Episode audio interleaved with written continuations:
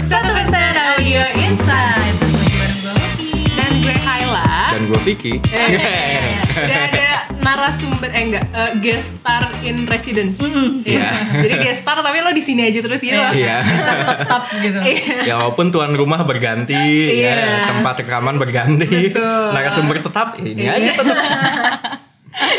Jangan bosen-bosen podcast kita didatengin sama Vicky terus. Iya, karena equipmentnya di gua. Iya. Jadi otomatis akan selalu ketemu sama Kak Vicky gitu ya, walaupun gak rekaman juga. Oke. Dan Vicky di sini dihadirkan di episode ini untuk membahas tentang apa tuh? Ya, Apa gua gak tahu. Woi, woi, woi. Woi, woi, kan gua di sini bintang tamu nih. Oh iya oke. Semi Masih semi banyak. host ketiga. Iya. Hashtag masih banyak maunya. Jadi hari ini kita akan ngebahas tentang eh, salah jurusan. Mm-mm. Ya mungkin apa ya teman-teman satu persen yang lagi baru masuk kuliah. Ini udah nggak masuk kuliah sih ya, udah hampir semester kedua mungkin ya. Iya. Tapi di, masih di tahun pertama, mungkin ada yang lagi ngerasa kayak, hmm, Oh iya. Hmm, bener Cocok juga. ya? iya kayak hmm, lagi krisis-krisis kayak mungkin ada gitu. Iya. Atau dari awal kayak waktu masuk ke jurusan itu kayak ini bukan jurusan yang gue mau gitu. Iya. Ini Mungkin gua- pilihan dua, pilihan iya, tiga pilihan gitu ya. Atau pilihan mungkin- tujuh di Ah. SIMAK UI ya.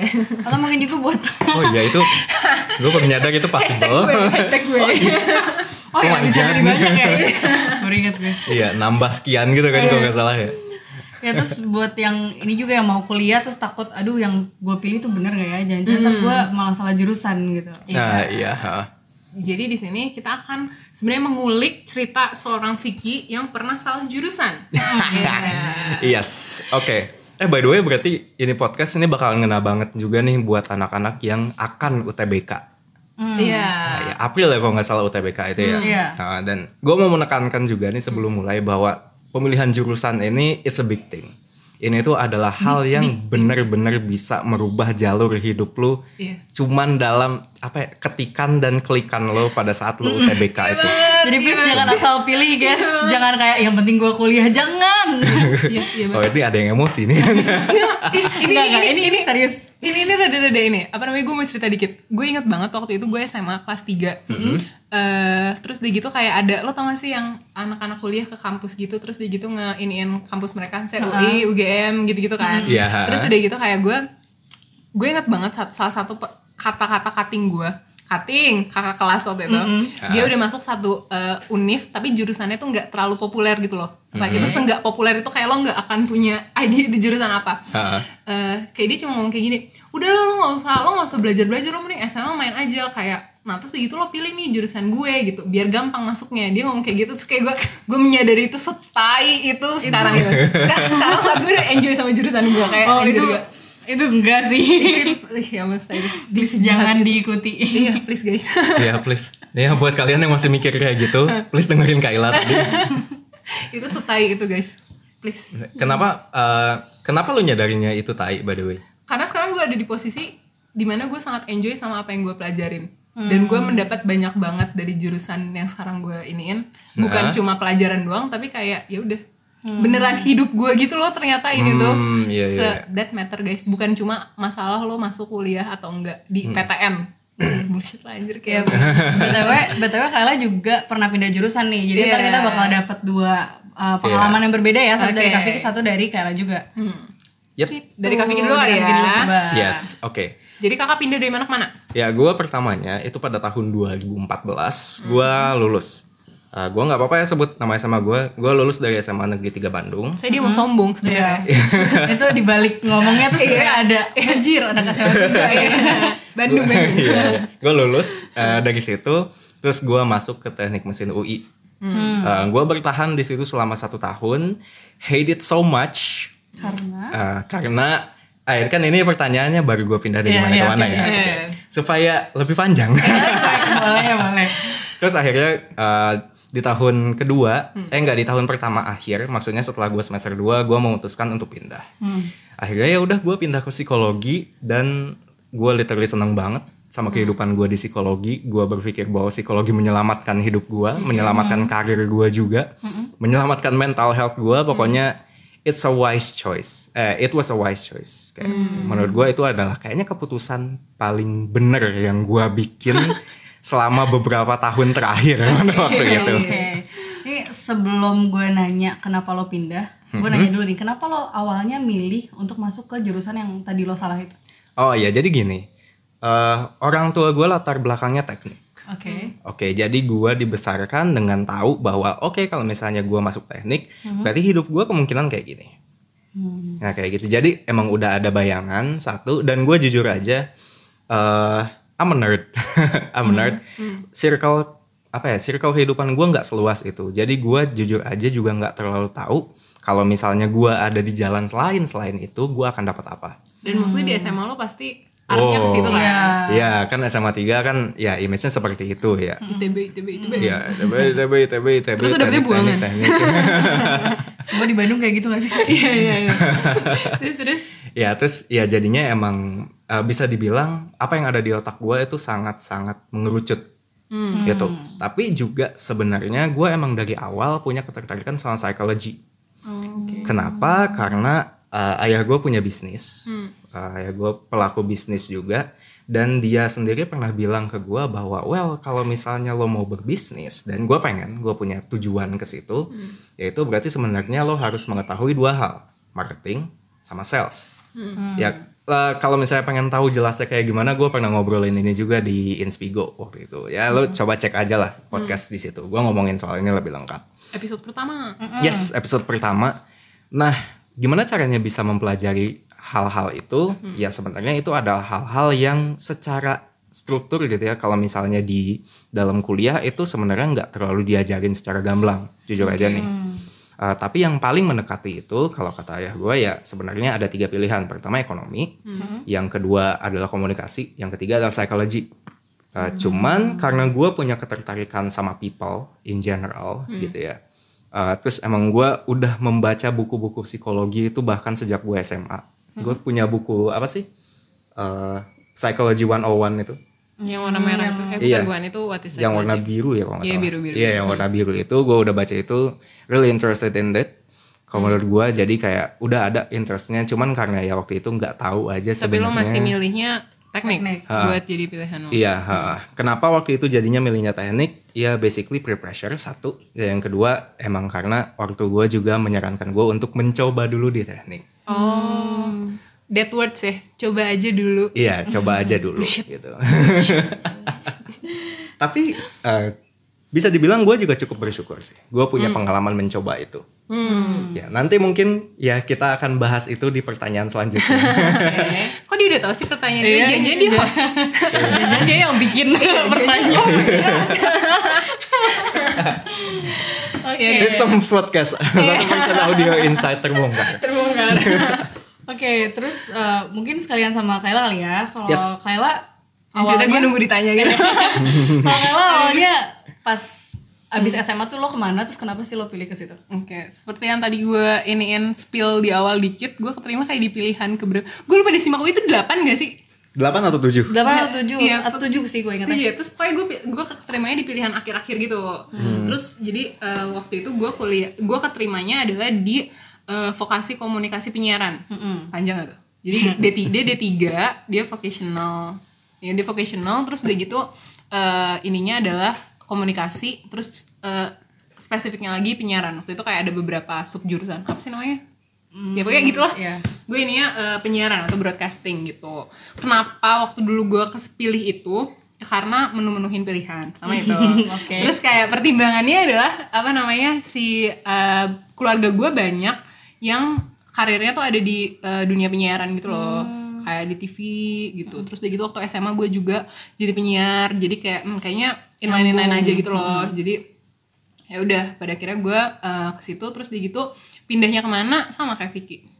Iya, ke Ya, psikologi, Iya. Iya. Oke. Iya. Lucu. jadi sepertinya dia cutting gue sebenarnya Yep. ini agak-agak udah mulai ini terbongkar juga Ah, ini terbongkar identitas. silsilah silsilah Iya, Silsilah silsilah keluarga. keluarga satu persen jadi seperti itu.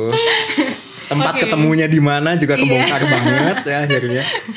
gitu Oke, terus eh, tadi kan udah nyebutin eh, dari mana. Nah, terus pada saat lo di situ, apa sih yang membuat lo sadar kayak wah ini nggak cocok nih ini jurusan gue gitu? Ya. Siapa dulu nih? Gue. Pikir dulu. Oh kalau gue it's obvious itu nggak sesuai sama apa yang gue pengen menjadi di kehidupan gue. Ya udah, I want to be in a business. Gue pengen tahu gimana caranya mengelola sebuah bisnis dan itu nggak bisa sama sekali gue dapetin uh, kalau misalnya gue masih harus fokus belajar teknik mesin. Dan yang kedua, I don't really give a shit about machine.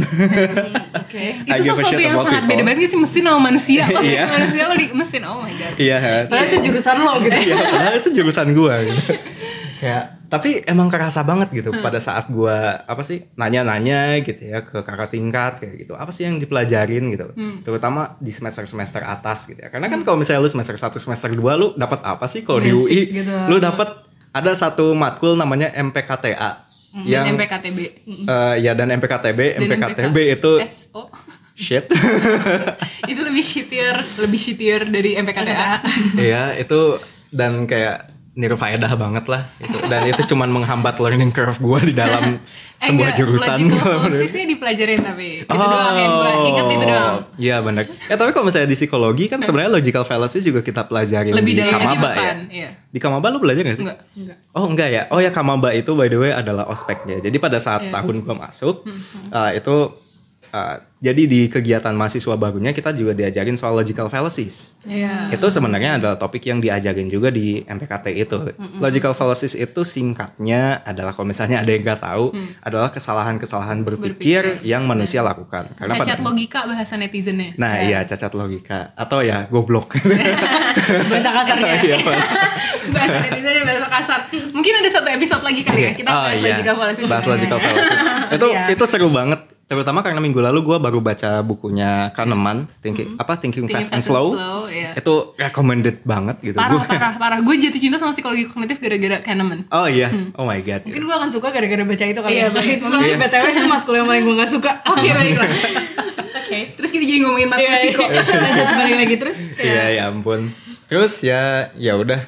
Gue akhirnya merasa bahwa ya udah gitu. Gue pengen berbisnis dan pada waktu itu gue lagi melakukan bisnis. Jadi hidup gue ini cukup brutal Oh sebenarnya. iya, mungkin boleh diceritain gak sih hidup lo di waktu di Waktu mesin? pas kuliah di Setahun pertama lo kuliah. Well oke. Jadi gini. eh, pada saat gue di mesin eh, dan sebelumnya jadi eh, di rumah itu terdapat sebuah masalah. Dan akhirnya gue melakukan sebuah langkah gila. Gue bilang ke orang tua gue bahwa well oke kalau misalnya keadaan-keadaan kayak gini aja, gimana kalau misalnya gue merantau aja, tapi gue nggak mau dibiayain. Dan lo kebetulan juga udah merantau dong Ya. saat itu. pada Jadi saat itu, tinggal- tapi pada saat gue ngomong itu gue belum merantau. Gue masih SMA kelas 3 Oh, oke. jadi pada belum saat kuliah. itu. Nah, tapi pas kuliah ya udah gue menuntut mau merantau. Itu juga sebenarnya eh, alasan utama kenapa gue nggak milih ITB. Eh gue milih ITB tapi gue nggak serius gitu di situ. Hmm. Kayak ah udahlah bodo amat. Oke, oke. Karena lo pengen ngerantau itu. Ya karena emang gue bener-bener pengen merantau. Hmm. Jadi emang pada saat apa belajar SBMPTN Hmm. sama SIMAK itu gue fokus banget di SIMAK. SBMPTN-nya ya iya udahlah gitu. Sebenarnya gue tahu bahwa tipe soalnya itu mirip-mirip. Mirip. Mirip-mirip sebenarnya. Tapi kan nggak sama ya. Iya. Iya. Kalau simak lalalala gitu kan sebenarnya. Ya. Kalau simak kan kayak lu bisa ngisi 3 5 gitu udah Wow alhamdulillah. banget ya bener-bener. alhamdulillah alam semesta gitu kan. Susah banget BTW. Iya, kalau misalnya SBMPTN ya lu minimal 8 gitu Iya. kan. Biasanya orang patokannya kayak gitu. I don't give a shit gitu about SBMPTN. Gue selalu belajar simak, simak, simak, dan simak. Hmm. Dan itu semacam apa ya kayak anomali gitu gak sih? F- FYI kalau di SMA Vicky tuh kayak mostly banget gak sih ITB gitu pasti. Iya, ha. Kayak udah Semua orang tuh udah pasti endingnya ke ITB. iya. Pengennya. Iya, itu ada cerita lucu juga soal itu. Tapi gue pengen ceritain itu nanti pada saat kesimpulan sih. Oke oke oke. Nanti nanti gue tagih ya. Iya, oke, oke, oke. terus terus terus. Terus tadi apa sih jadi pertanyaannya? jadi lo jadi lo fokusnya ke simak. Oh iya, ha. Iya, gue fokusnya ke simak. Terus ya alhamdulillah keterima Hmm. eh, di situ. Tapi teknik mesin kan pilihan pertamanya, jadi gue masuk situ. Eh, tapi ya itu, jadi gue pada saat gue di teknik mesin itu gue sambil harus nyari duit sendiri buat gue hidup, buat gue bayar kosan, buat gue bayar kuliah. Hmm. Walaupun sebenarnya akhirnya orang tua gue cukup turun tangan. Akhirnya waktu itu gue lupa tapi biaya apa yang gue dibiayain Hmm. sama mereka gitu. Tapi mostly masih dibiayain sama gue dan bisnis gue. Hmm, Dan I really love it. Gue cinta banget sama apa yang gue lakuin waktu itu. Berbisnis, making money, I really love it. Gitu. Hmm. Dan itu akhirnya benar-benar memantapkan tujuan akhir gue gitu. Kayak ya udah gue pengen berbisnis.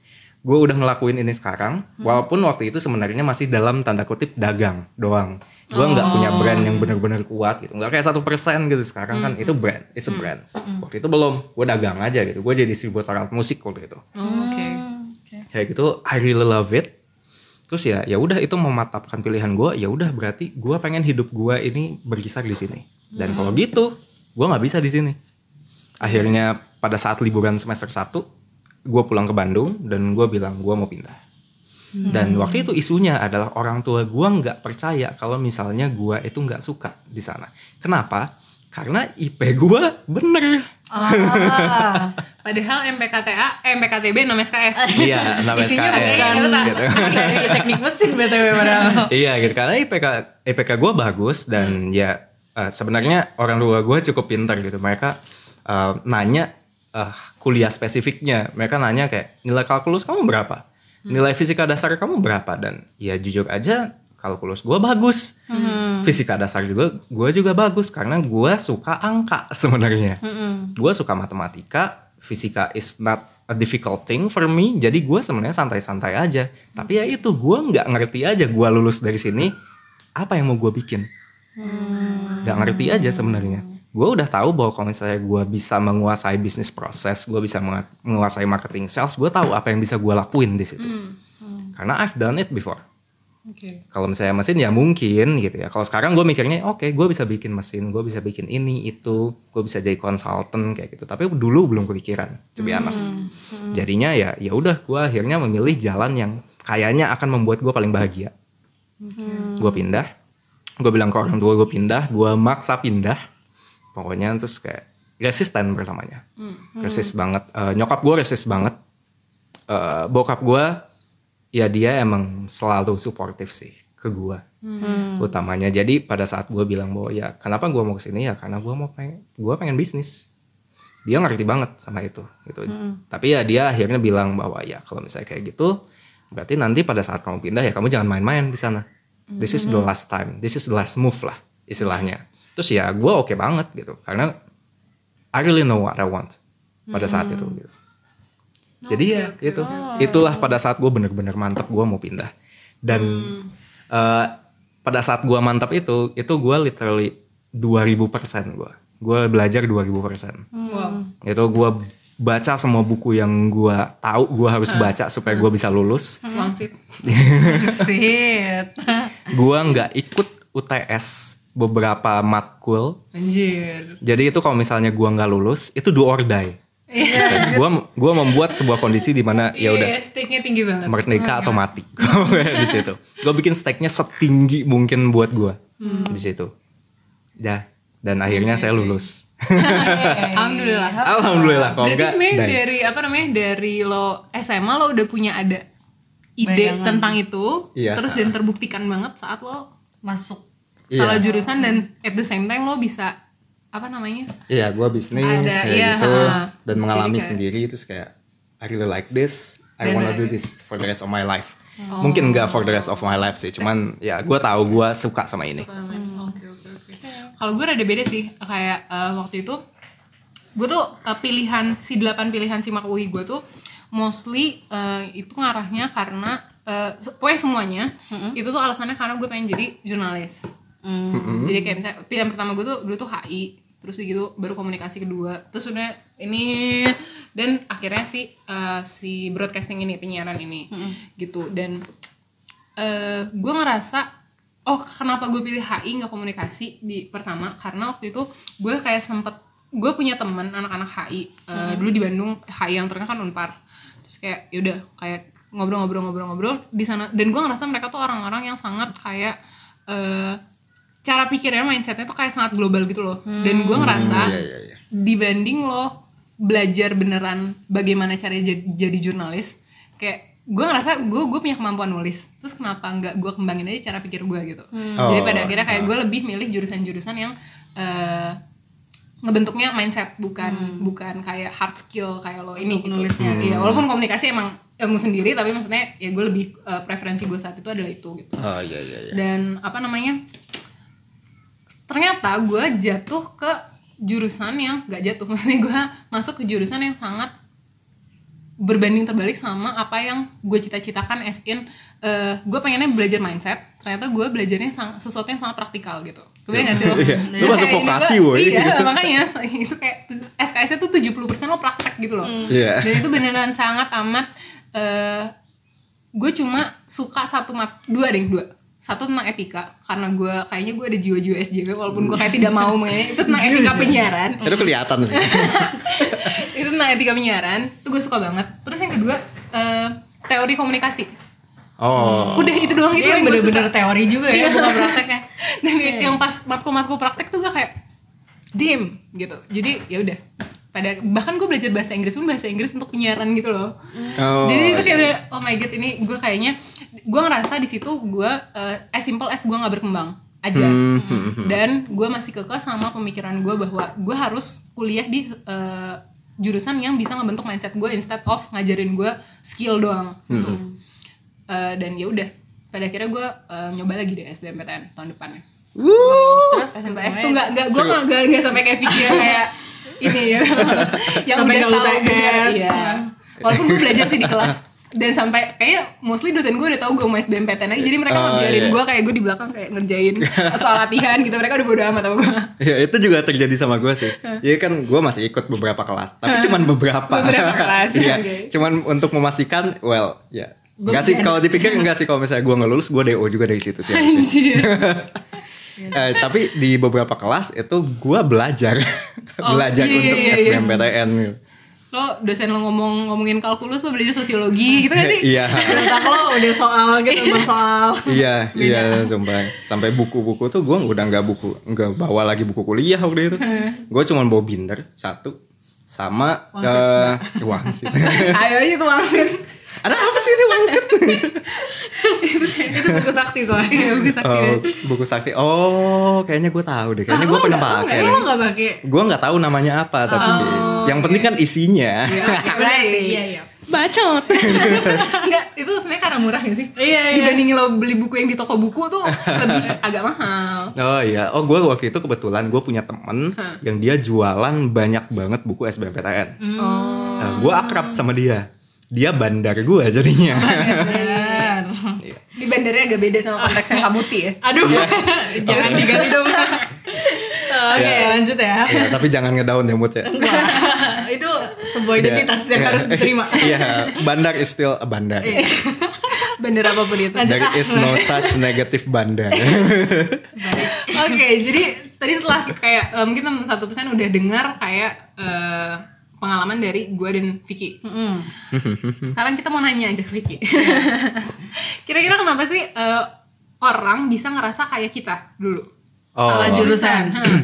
Kalau misalnya dari lo kan karena dia lo tuh menurut gue beruntung banget anjir. Kayak lo lo Udah tahu apa yang mau lo lakuin. udah tahu dan lo lo udah melakukan itu gitu loh. Lo Iya. in real life lo kalau misalnya gue kan kayak masih ya udah jangan-jangan hipotesis gue salah juga nggak tahu gitu mungkin nanti someday gue nggak pernah jadi jurnalis misalnya Hmm, iya. karena gue nggak belajar komunikasi kan gue juga nggak tahu gitu tapi kenapa sih sebenarnya orang bisa salah jurusan Kalau menurut gua alasan utamanya gitu ya, Hmm. eh, dan yang mungkin benar-benar sesuai sama apa literatur yang ada gitu soal Hmm. salah jurusan, apa kehidupan perkuliahan kayak gitu adalah sebab yang paling mungkin itu adalah kurangnya eksplorasi. Hmm. Kurangnya eksplorasi di sini maksudnya apa? Ya sesimpel lo kurang nyoba banyak hal aja di kehidupan lo. ya ya ya Karena gini sebenarnya, eh, pada saat lo mikirin soal kuliah gitu ya, eh, kan kuliah itu udah cukup spesifik ya. Nah berarti sebenarnya yang hal yang spesifik itu ya bagusnya emang lo udah tahu ke depannya tuh lo mau ngapain. Bagusnya, gue bilang di sini bagusnya. Dan hal itu tuh bisa didapetin dari mana? Ya dari lo explore.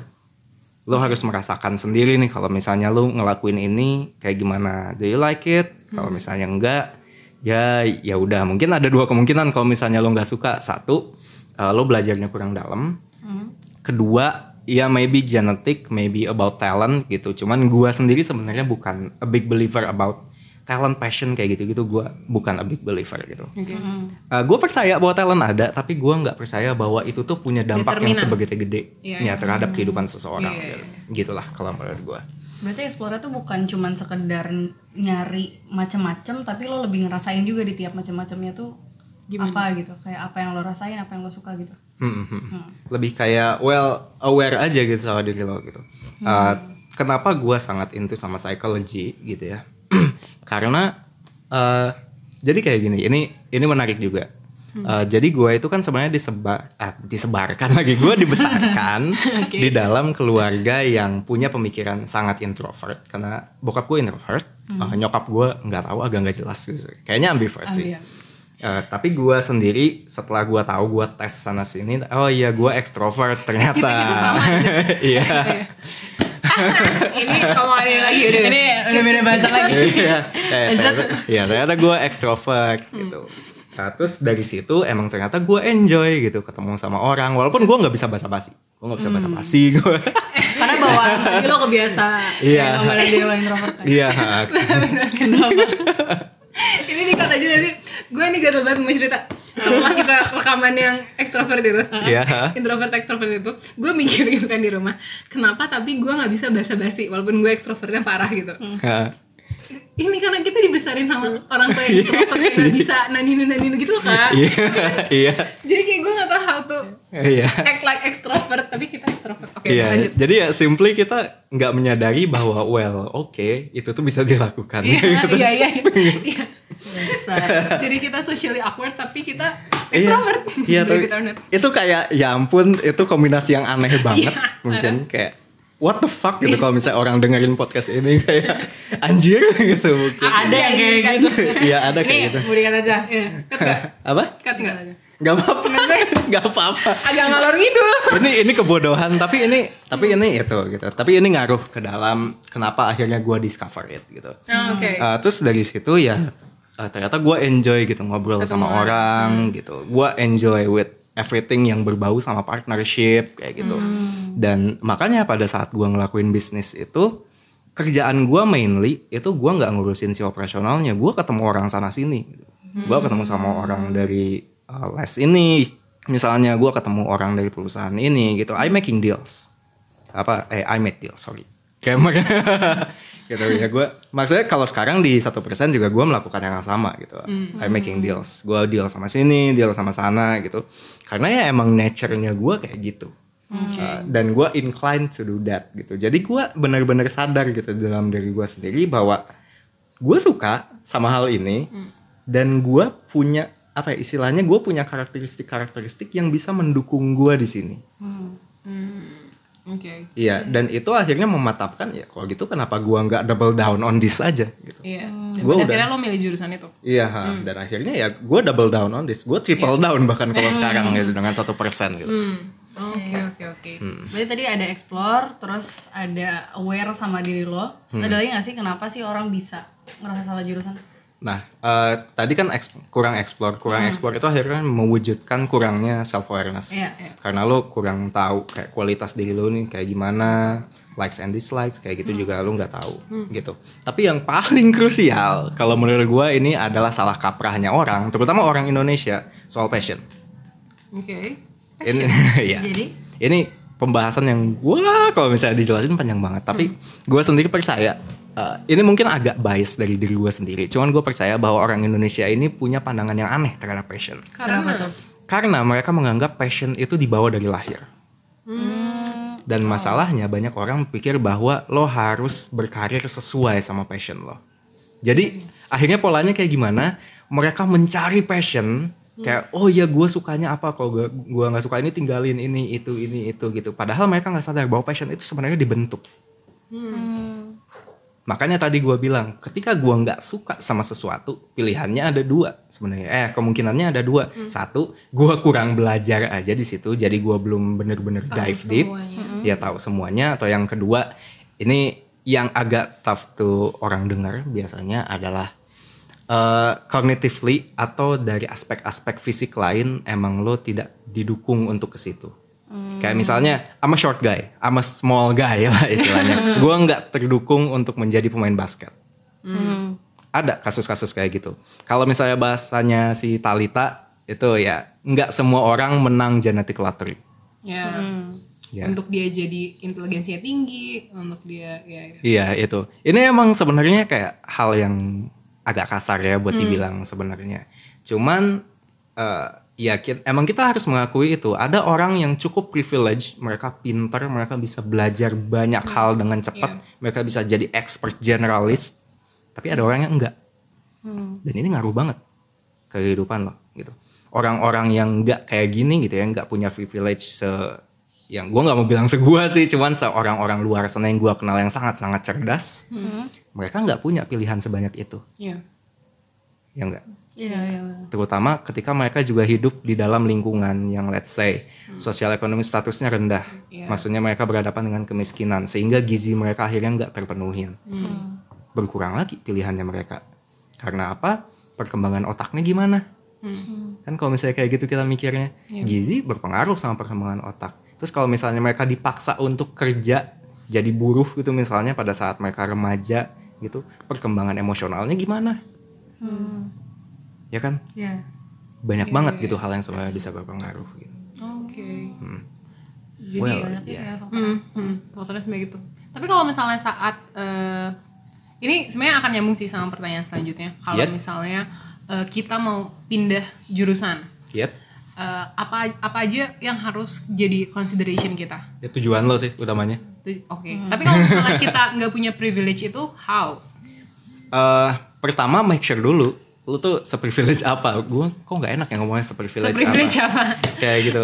sebenarnya balik lagi ke awareness gak sih? Iya balik ke Kayak ke kemampuan lu, ability lu segimana gitu? Iya, berarti itu gimana? Soalnya gini, eh, ketika kita pindah jurusan, itu sebenarnya kan eh, kalau misalnya dipikir-pikir mungkin ada tiga gitu ya. Pertama, lu pindah ke jurusan yang ya secara kesulitan sama, Iya. eh, atau lu pindah ke yang lebih sulit, atau lu pindah ke yang enggak terlalu sulit. Tuh, ada tiga tuh ya. Nah, kebanyakan biasanya yang gua ketemu adalah yang ke atas biasanya. Ini kenapa? Karena bisa aja nih mereka misalnya tes SBMPTN, tes SIMAK, or something, tapi misalnya nggak keterima di pilihan pertama. Iya. Bisa Nyoba lagi di kayak tahun gitu. depan gitu ya. Terus nyoba lagi di tahun depan karena ya mereka punya mimpi gitu. Punya mimpi kayak gitu. Kalau misalnya lu berhasil melewati ini, well, congratulations. Congratulations karena ya gua per- masih percaya bahwa semua orang cepat atau lambat bisa belajar. Cuman waktunya aja gitu sama. Cuman yang harus lo bener-bener pikirin kalau misalnya ini agak akan agak kasar juga nih by the way. Kalau misalnya lo tidak punya kapasitas intelijensi yang mencukupi untuk lo ada di sebuah uh, tempat gitu, ya. terutama kuliah yang emang lu dituntut untuk lulus selama sekian sampai sekian tahun, itu agak susah men. Kalau misalnya lo apa ya memaksakan diri gitu untuk mengikuti pace-nya mereka, jujur. Kenapa? Ya karena tadi di waktu kalau misalnya kita semua play long term game, kita semua bisa jadi apa pun yang kita mau. Gue percaya itu. Segoblok apa pun lu, lu bisa belajar. Gue masih percaya itu. Tapi ketika di waktu, kayak sistem pendidikannya kita sekarang, lu harus lulus 4, Empat tahun, pas enam tahun. Ada empat maksimal. setengah tahun. Kalau misalnya nggak lulus 6 tahun lu di DO, Iya. Are you ready to keep up with that? Gitu sebenarnya gitu. Itu lo harus cek gitu. Cara ngeceknya gimana?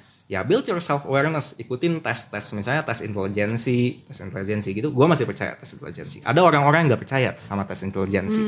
Ikut juga tes kepribadian. Kepribadian lo ini sebenarnya well, Cocoknya sama apa? cocoknya sama yang mana nih misalnya kayak gitu. Itu akan mendukung lo untuk bisa sukses lebih cepat Gua nggak bilang cuman lebih sukses gue cuma bilang lebih sukses lebih cepat Iya. Balik lagi masalahnya di waktu kan soalnya. Masalahnya di orang waktu. bisa. Mm-mm. Hmm. Eh, contohnya apa deh misalnya nih yang nggak terikat sama waktu bisnis kalau menurut gua bisnis Eh, tergantung juga sebenarnya lo mau bikin bisnis secara scale-nya gede banget atau scale-nya kecil aja kayak UMKM kalau UMKM kayak gitu good for you Iya. itu lo bisa ya cukup slow lah kalau menurut gua gitu ya pace-nya nggak perlu cepat tapi kalau misalnya apa mau yang scale-nya tinggi juga ya lo butuh belajar dengan cepat juga lo butuh competing dengan banyak orang lo butuh uh, kapasitas intelijensi Oke oke oke. Ini nggak belum nggak ya? Enggak enggak. Enggak, oke oke oke Berarti selain tahu kapasitas lo, ada lagi nggak Eh, tadi tujuan yang pastinya tujuan? Hmm. eksplorasi tapi Dan yang- tujuan itu kadang-kadang lahir dari eksplorasi nggak sih? Iya, tujuan eksplorasi.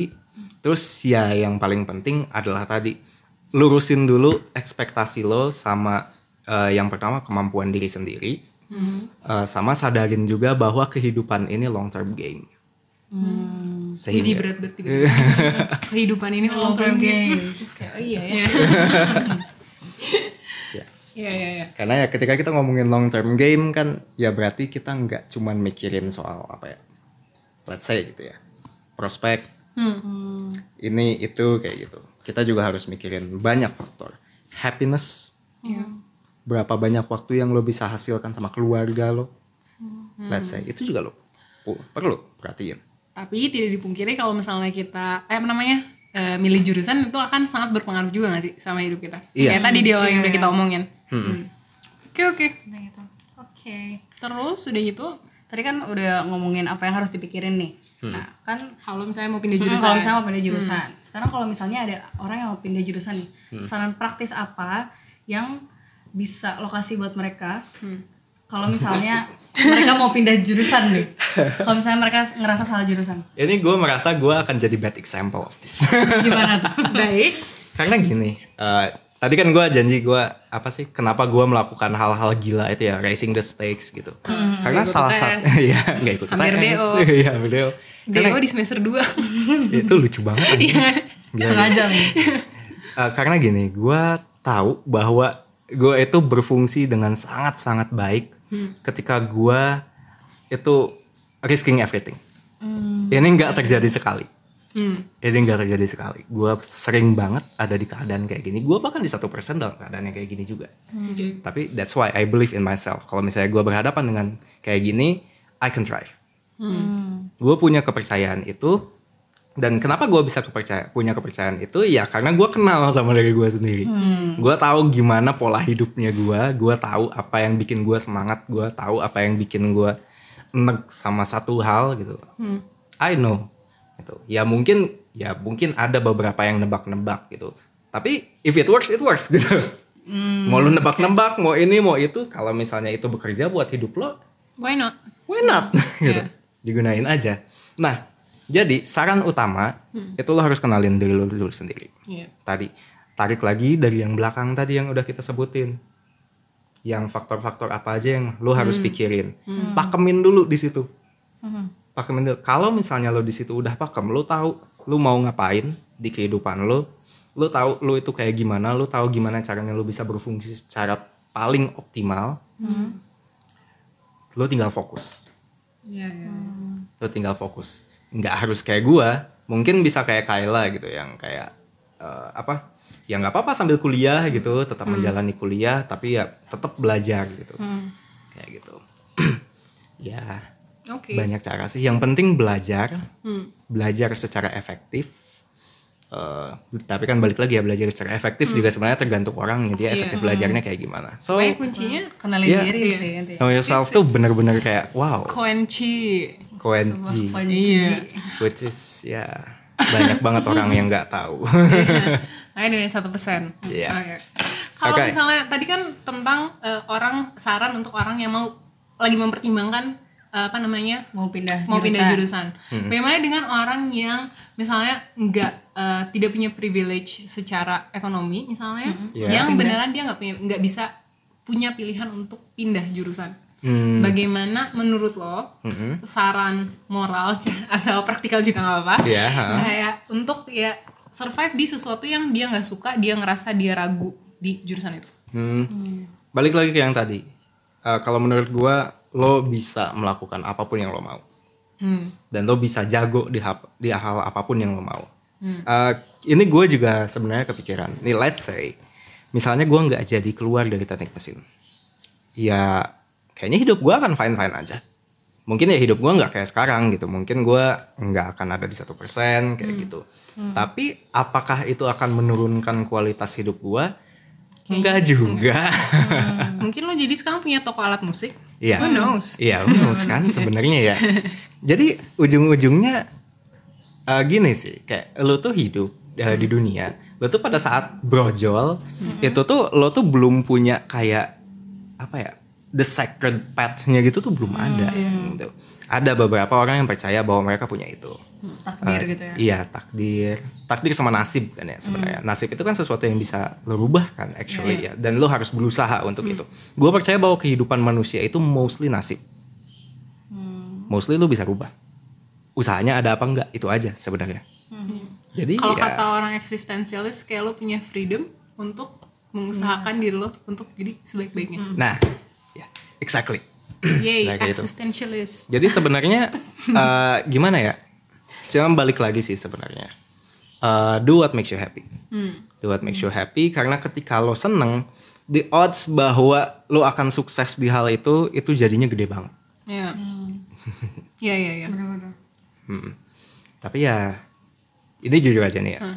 Kalau misalnya lu nggak suka sama hal yang lu pelajarin sekarang, let's say, tapi lu nggak bisa untuk pindah, ya satu saran gue jangan pindah.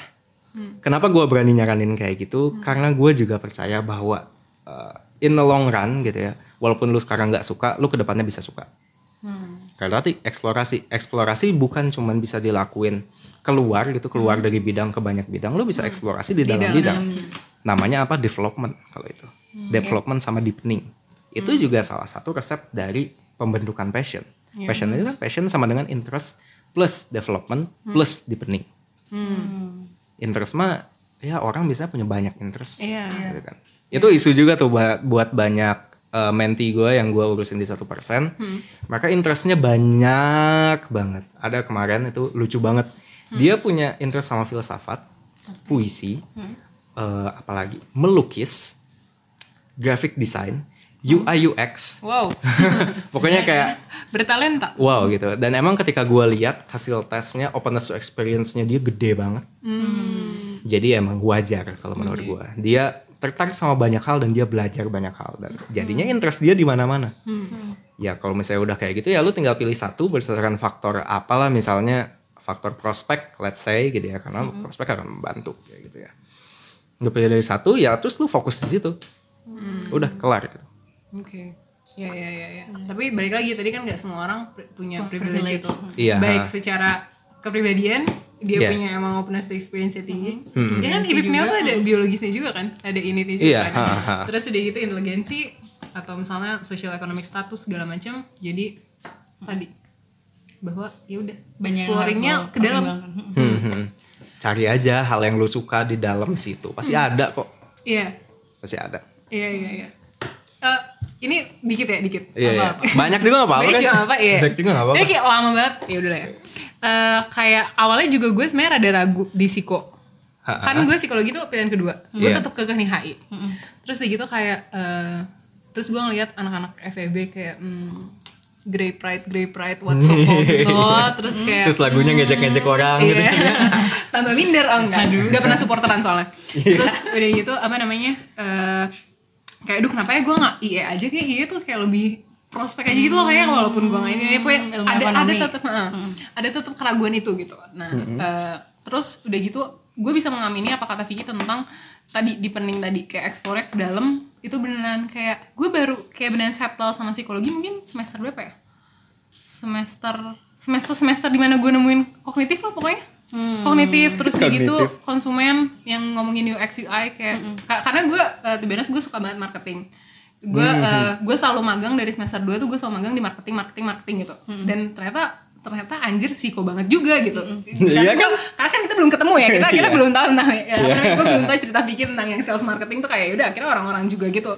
Dan ya udah ternyata gue dipelajarin di situ bahkan kayak gila lo bisa sekecil itu kayak waktu belajar kognitif terus baca bukunya Kahneman kayak gila lo apa namanya bisa nge-split ah, nge-split apa namanya kayak ngebelokin eh, pikiran orang tuh beneran dari kalau psikologi nggak cuma apa namanya surface doang tapi kayak beneran gila sampai sensasi persepsinya juga di iniin bisa gitu. Iya. terus semua orang masuk psikologi di sini Iya. yuk masuk psikologi yuk Kalau masuk Siko nanti kayak passing grade-nya Siko tiba-tiba tinggi tiba-tiba banget. ternyata karena satu persen benar Iya. Ya kan sehari kan berapa ratus ribu orang tuh kan yang nonton Iya. video kita terus kayak anjir ternyata psikologi sangat wah perspektif ini itu gitu. Oh ya by the way, eh, ini gue juga dapat pertanyaan sebenarnya dari menti gue. Gue pengen menjelaskan sedikit karena kemarin waktu dia keburu kekat.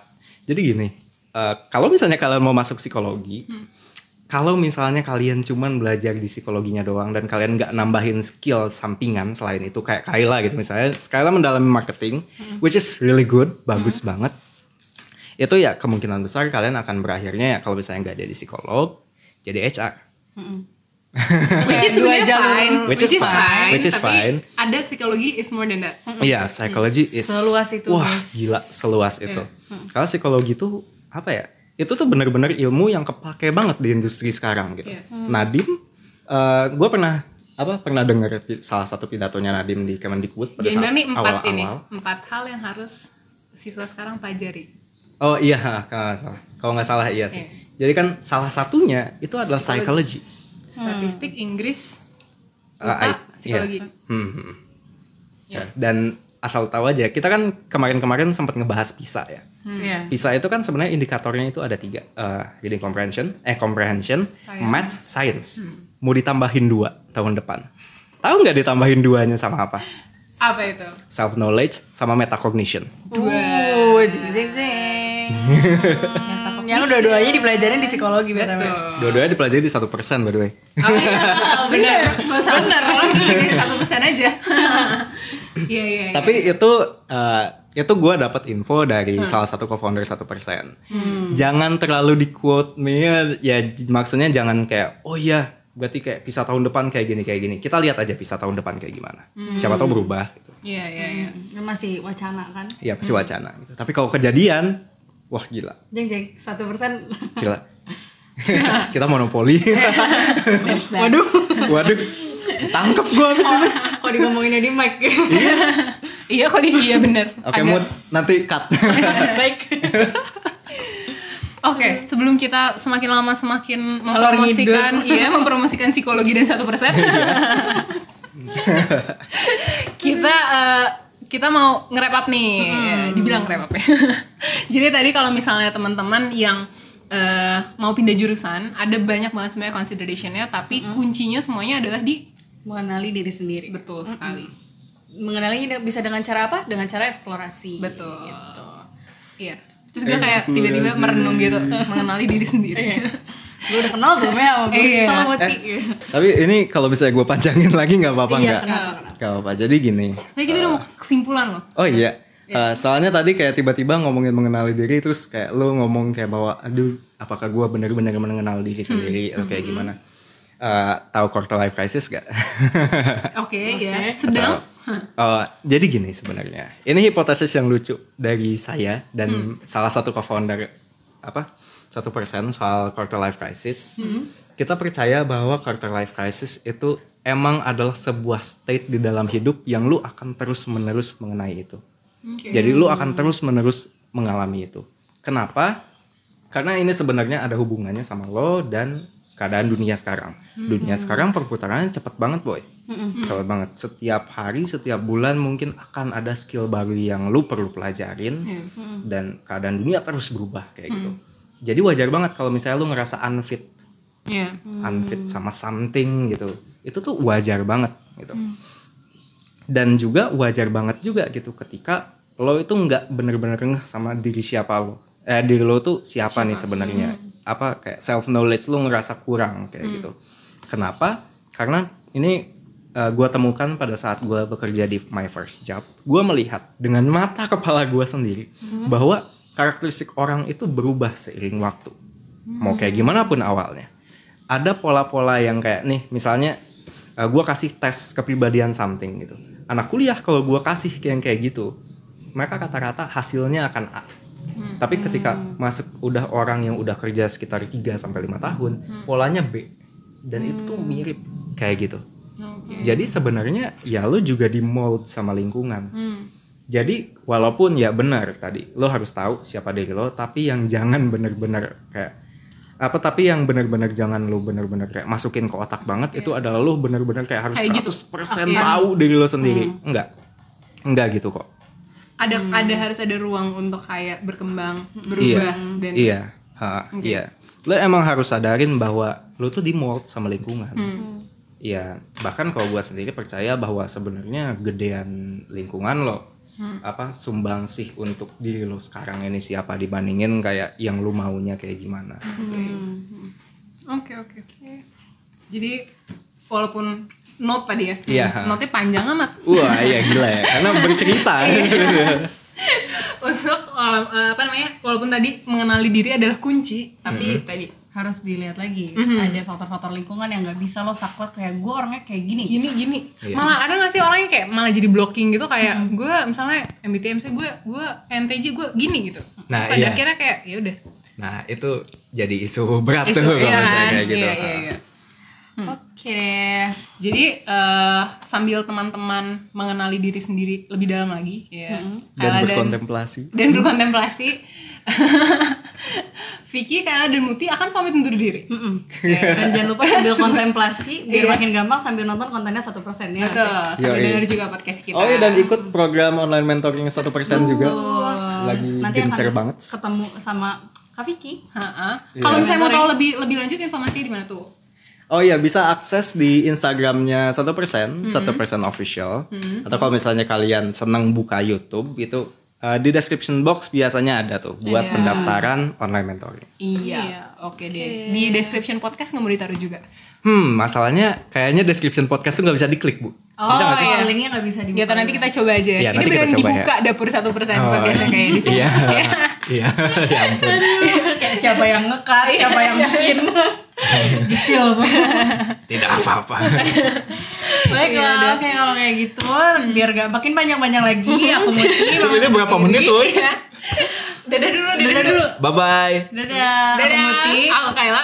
Gue Vicky. dadah Dadah. Bye bye.